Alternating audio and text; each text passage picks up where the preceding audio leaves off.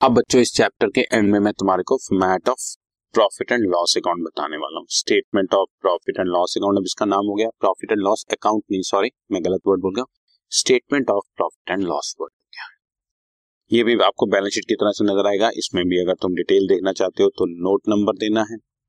Figure at the end of the current reporting period और इसी तरह से previous reporting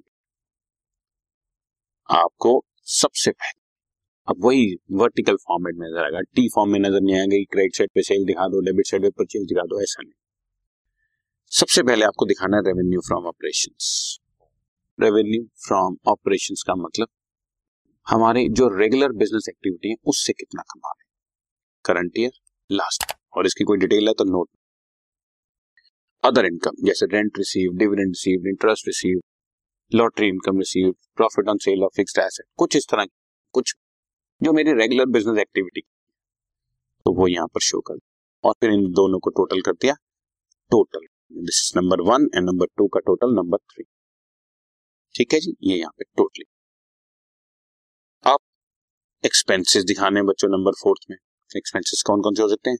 Cost of material consumed material मतलब raw material consume का मतलब opening stock plus purchases minus closing stock purchase of stock in trade देखिए, ऊपर लिखा मैंने वर्ड मटेरियल मटेरियल का मतलब रॉ मटेरियल जो हम खरीदते हैं माल बनाने के लिए।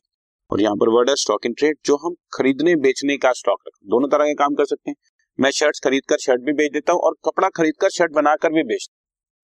तो जो कपड़ा खरीद कर शर्ट बना के बेचता हूँ, वो नंबर वन में है कॉस्ट ऑफ़ मटेरियल कंज्यूम और जो शर्ट खरीदता हूँ शर्ट ही बेच देता हूँ, वो परचेज ऑफ़ स्टॉक ठीक? अब इसी तरह से changes in inventories of finish goods work in progress and stock in trade changes in stock का मतलब closing stock minus sorry opening stock minus closing stock opening stock minus closing stock यहाँ पर आ जाएगा। अब ओपनिंग अगर दस हज़ार है क्लोजिंग आठ हज़ार है तो दस माइनस आठ यहाँ पर दो हज़ार दिखा दूँगा। और अगर वाइजर वर्षा है दस हज़ार ओपनिंग है और बारह हज़ार क्लोजिंग है। तो माइनस दो हज़ार, यहाँ पर मैं दो हज़ार को यहाँ पे ब्रैकेट ऐसे करके दिखा ठीक है? ये मैंने सिर्फ़ आपके लिए करके दिखाया लेकिन आगे चल के जैसा जैसा क्वेश्चन होगा, वैसे हम करें। ठीक है जी?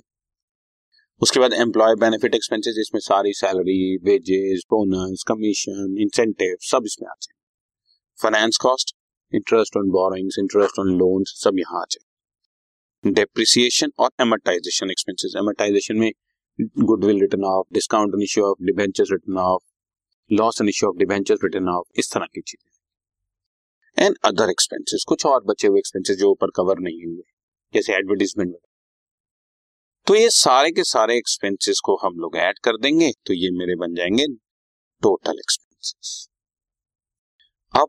number three total revenue में से नंबर फोर टोटल एक्सपेंसेस में माइनस कर दूँगा. That will be my profit before tax ये लिखा हूँ मैंने. Number three minus number four ये फिगर मेरे पास आ गई. और ये लास्ट ईयर थी.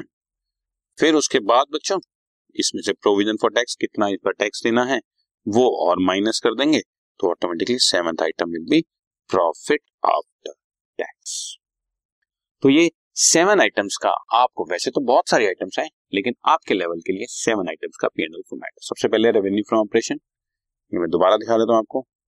Number two other incomes number three इन दोनों का total total revenue number four expenses इसमें से माइनस कर देंगे।